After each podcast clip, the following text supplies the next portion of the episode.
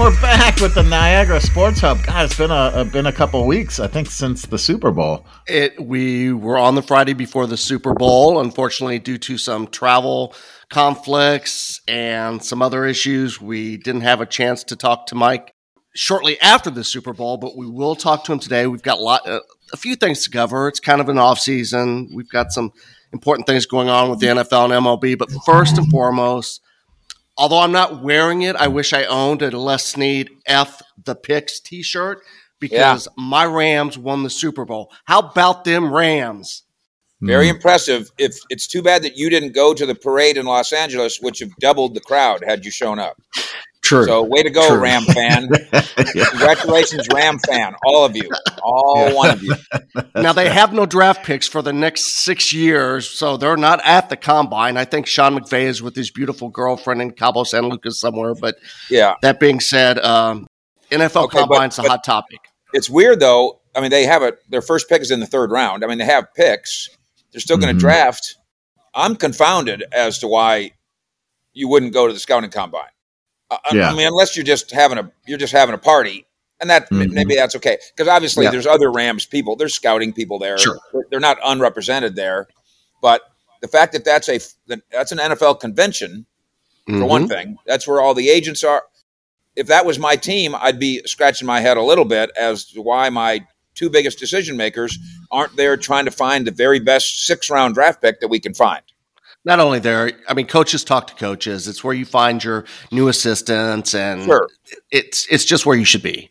Well, I think before we hop into the combine, over the past couple of weeks, I mean, I think the biggest news for for this show and for everyone listening is Aaron Rodgers' enemas. If we could talk about that for a little bit. what the hell? I think you were right, Mike. He's just a he's a attention whore and he keeps saying like, "Oh, next week I'm going to make a decision, and then next right. week, and then next week, and the next week," and it's like, just make up your damn mind. He's been saying that for 55 weeks. Yeah, that he's to eventually he'll make his decision. They they are negotiating a contract with him, and he keeps saying it's not about the money, and yet he's going to get a new contract at age mm-hmm. 37. It is, and I and I don't like when players pretend this uh, I don't like when the media misunderstands what a contract extension sometimes is, or or uh, when they move money around. For years, people you, you get people are getting credit because oh he he what a sacrifice he made. They renegotiated. All they did was move his money from base to bonus, and from his left pocket to his right pocket. But Aaron Rodgers, in some ways, is not human. Some ways he's superhuman. In some ways, he seems uh, beneath human. But all of us are interested in a raise. Every single one of us.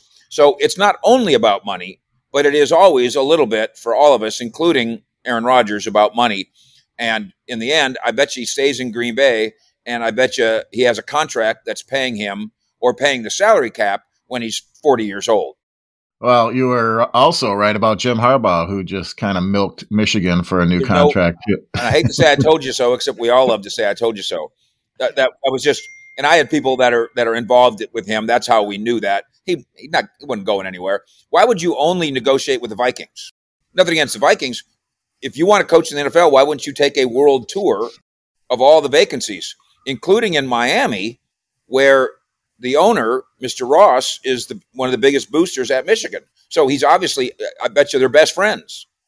And I think the reason is because he didn't want to jerk around his friend in Miami he just wanted to jerk around the Vikings. Yeah. So he could get his money from Michigan. And that's indeed what happened. Well, let's go back to the combine and talk about uh, does Dallas have all their bullets for the draft? Are they um, got all their picks lined they, they up? Do. And they're fine with picks, um, but they're not fine cap wise. And so uh, Amari Cooper, mm-hmm. who's got a contract, they, they, may do something different there. Demarcus Lawrence, who's got a contract, they may do something different there. And then they have big decisions to make with Randy Gregory, Zeke. who's free, uh, Dalton Schultz, who's free, Michael Gallup, who's rehabbing um, a, a, bad knee injury and is free. So, yeah, the, the, Cowboys, like the Cowboys, are always in the headlines, sometimes for not very good reasons. But this time around, there's some really compelling storylines going on here. But what's their number one need, you know, going into the draft? Their they their priority, just their their, their overall priority is to sign Randy Gregory, and they may have to franchise tag him And of course, you have to make that decision by March 8th. And I think that's inevitable. If, and if that, that might mean that somebody else is going to pay Dalton Schultz, which means uh, they might draft a tight end. But Jerry likes to talk about, and the word that somebody inside this building used with me is reload. They really believe that you should keep your strength strong. That's a Jerry motto. And this offensive line, they've poured a lot of resources into it. Well, it had a bad year. They had a bad year last year. It wouldn't be shocking at all for one of the Cowboys' top two picks to be an offensive lineman. Jerry's got a thing with Arkansas as well. And I know he's earmarked a couple players from Arkansas. Um, he may reload with one or two of those. Uh, besides Cowboys and what they're doing, I'm curious. Have you have you ever gone and covered the combine, Mike? Yes. In fact, this is going to seem terribly braggy. I was the first reporter to ever get inside the scouting combine. Really? Really? You didn't used to let the media in there. It used to be private, wasn't on TV, nothing. And then this is a true story. It's uh, it's one of those Forrest Gumpy kind of things. So I go to the combine because you just all you do is hang out in the lobby. That's all you got to do back in 1990. Jerry had a right hand man, a team vice president who was an oil and gas guy uh, named Mike McCoy, who happens to also be, you know, the, the Jimmy Johnson trade value chart we're all familiar with. Jimmy didn't invent it. Mike McCoy invented it because he's a oil and gas engineering mathematical genius. He's the one that did it, then handed it to Jimmy. Then Jimmy put his name at the top of it and is now famous for it. Jimmy didn't do it. Mike McCoy did. So Mike McCoy sees me in the lobby and he says, "What do you do?" And he wasn't a football guy per se. He says, "What do you? What, why are you guys out here?" I go, "Yeah, we don't. This is what we come for. We just come to bump into agents." He goes, "So you don't get to go? You don't get to go watch and get inside the what was it? The Hoosier Dome? Is that what it was?" Yeah, Uh, at the time, I think. I said, no. And he said, he said, meet me tomorrow morning at nine o'clock. I'll get you in. I'm like, okay. So I meet him at the front thing and he, he's got a, he's got a yellow windbreaker in his hand and he hands it to me. He goes, put this on. I go, what's this? He dresses me like a security man. He says, now don't get too obvious, but you just roam around the hallways and peek around the corners. So I did. I, I'm the Mhm. first reporter to ever cover from the inside the scouting combine. True. And, uh, Wow. that's an unbelievable story that I don't blame you if you think I'm lying, but I'm not. Mike Fisher, the first reporter at a combine. That's a pretty cool It's story. true. I was waiting for some secret plumbing story involved with He's, this or something. he's wearing That's a a yellow secret- security jacket. Yeah, he's wearing a yellow jacket- security jacket with a with a, a notebook and a pen and a. The only thing I can uh, really uh, coordinate with uh, our, our our sponsors and our partnership is I'm sure when somebody else came down the hallway and they had a yellow security jacket, I ducked into a toilet stall. That's about the Yeah. only thing I can say about plumbing today. That's funny. One of the other big stories this week with NFL getting away from the combine a little bit, there is no more COVID. There's no more COVID testing. Yeah, it went away. It went away just Yep. overnight. It went away. the the NFL has they didn't just have they, they don't now have new COVID rules. They have no COVID rules. Uh, No masks, no six feet away, none of it. Now, uh, again, as as often when we talk about this, th- this starts leaning into politics, and I'm I'm not particularly interested in any of that, and I know you guys aren't either. This isn't a political issue. This is a medical issue, or a medical non-issue, if you will. It's weird that the NFL to me would make this decision when in December they had an all-time high, the all-season high of players on the COVID list came in December, which was you know like just a minute ago. Uh, and if you remember, it was I think it was week 15. The Browns, Washington, and Rams all had 20 plus players that uh, during that week weren't going to be eligible to play. The NFL never did cancel a game. Two years ago, they moved some around. You remember, and they're very proud of that. I hope that this isn't just a business decision. I hope that they feel like medically they can move on, not just financially they need to move on. I hope. Well, you know, Tim was. Uh, well, I think he's having guests down in Scottsdale uh, this weekend, and they were planning to go to op- uh, not opening day, but No, For- had several games lined up. Several for- spring training for games spring lined up. training. And uh, of course, they canceled opening day, and they're pushing back baseball. Do you do you see any bright spots in the future with that, or do you even care? I don't Oh, know. I, I, I mean, I, I care. Obviously, mm-hmm. we're all, all of us who, every boy in America and Yeah. maybe every girl in America grew up a baseball. Everybody was a baseball fan at one time in their lives. I for me, I faded on it because because of what I do with the Cowboys and the Mavericks and the NFL. There just didn't room in my day to really pour over baseball box scores anymore, like I did as a kid. My concern for baseball would be I think there's fewer of those kids now than there ever were. I don't think that as many kids pour over box scores in 2022 as they did in 1972, like we did. It's unfortunate that billionaire, we used to say billionaires and millionaires, but now it's billionaires and billionaires can't get on the same page and understand th- this is the golden goose. Mm-hmm. And, and you might be killing it.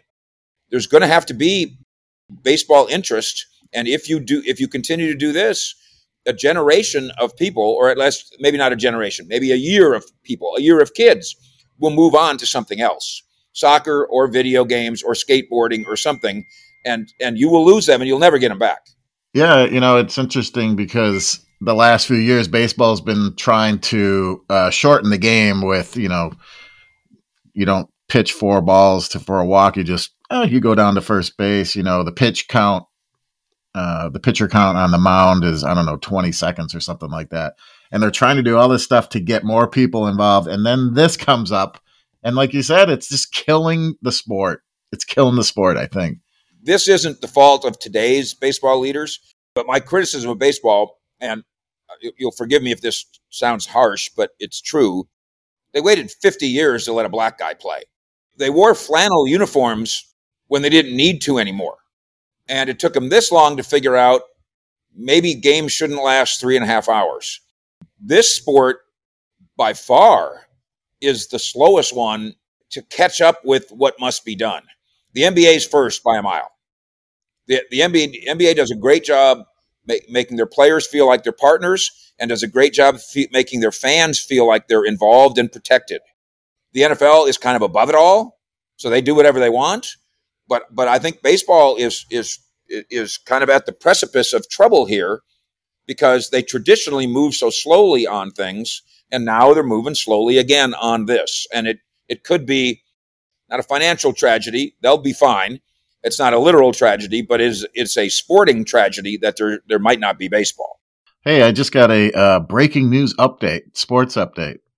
Cowboys are likely to release wide receiver amari cooper by start of the new league season well, the morning news keeps writing that, and with all due respect, uh, uh, likely is a wobbly word. Well, it's a right? safe word. It's safe. It's, it's safe. So yeah. what I keep and and and we do a podcast uh, and a a YouTube um, called the Fish Report, mm-hmm. and we do it live twice a day, seven twenty in the morning, six p.m. at night central, and the the questions come by the hundreds about Amari Cooper, with all because of stories like that. And what I keep telling people is I was sitting in Jerry's office in 1990. I'm the first person that he ever said this to. Uh, Mr. Mack, deadlines make deals. So the morning news report keeps reporting that every day. They've reported that every day for the last 30 days. The deadline is the 16th, or actually, the deadline's the 20th. If Amari Cooper is on this roster on the fifth business day of the year, which is the 21st, his $20 million is locked in and guaranteed. The Cowboys don't, they have not made a decision yet. Um, the third or the fourth or the fifth of March because deadlines make deals. So the morning news can write that every day if they want to, but it's not true yet. Un- until they take the word likely out of their headline, I don't fr- frankly pay it much mind. Hey, uh, I always go back and I listen to this podcast with my 14 year old son. And when you do the um, impersonation of Jerry Jones, he always looks at me and goes, Why is he talking like that? And I said, Well, you've never heard Jerry Jones Jerry talk? Jones and he goes, No. And then he Googles him. He's like, Oh my God, he's like spot on. I think my imitation of Jerry is semi famous because it's so terrible. But, uh, but but I'll but I'll take the attention either way. Any big plans this weekend? I mean, you've got a busy day today, I'm sure, but big plans this weekend? Well, my wife, Marcia, keeps suggesting that we need to I, I love Mike, uh, darling fish, honey. I, I love your Sports Illustrated work. I love yeah. your Mechanical Hub work. I love what you're doing with Niagara Conservation. I love the podcast. I love the YouTube. I love it all. I love the radio. Can, can we can we go on vacation, please? Yeah. And so uh, w- one of these days, and I keep telling her, I can't. We can't. It, it, the draft. Uh, we, we can't. the scouting combine. We can't. Uh, NFL free agency. So, yes, a vacation of some sort is on the horizon someday, some year for the Fisher family. That's on my nice. mind right now.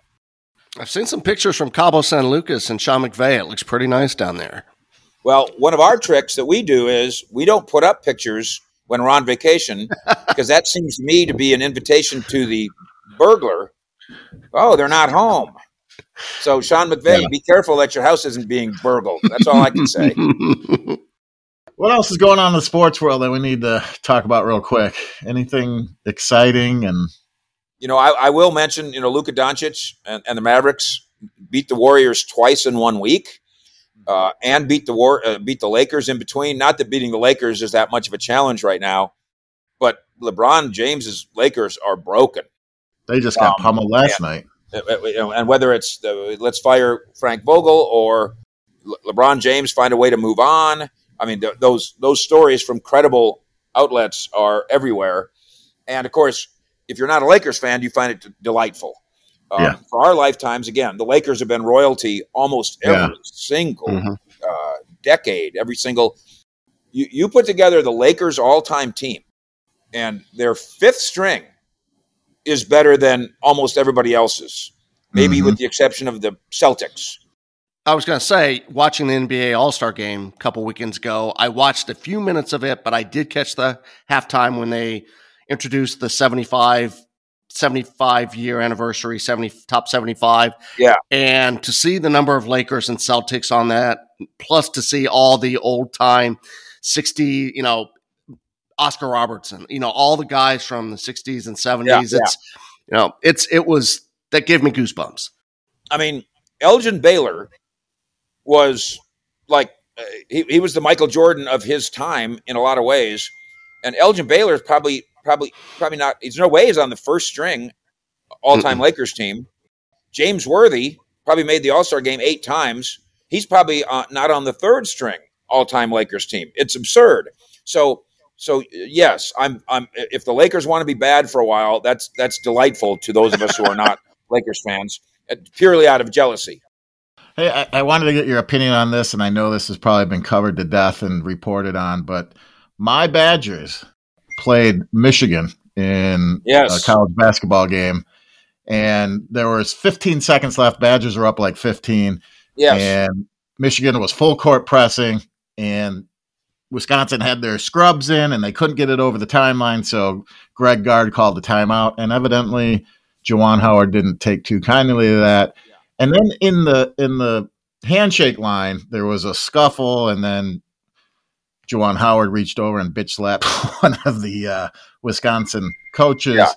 And I just want to know your opinion on that whole event and you know he's supposed to be a leader of men per se and you know and this is in the handshake line and this happens and and this is not the first time this has happened with him so yeah uh, yeah. Juwan Howard of course uh, who was a very good NBA player played in Dallas for a little while.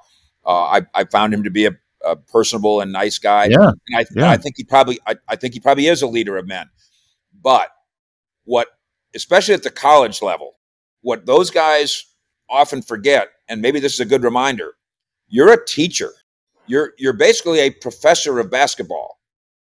And could you imagine if that ever happened in in a in a debate competition? It would be outrageous way more outrageous than this.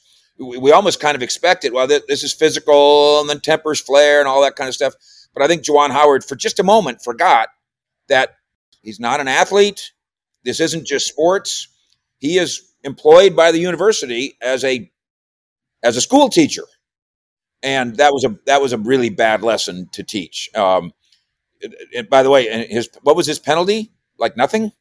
Uh, five, games. five games, but like suspended for know, the rest of the year or something. Yeah. But the, but the year's over.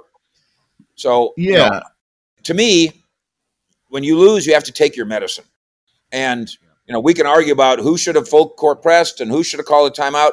I think Wisconsin's argument, if I'm not mistaken, is probably or could be, hey, listen, when when we can't get the ball across, we've trained, we taught our guys call a timeout.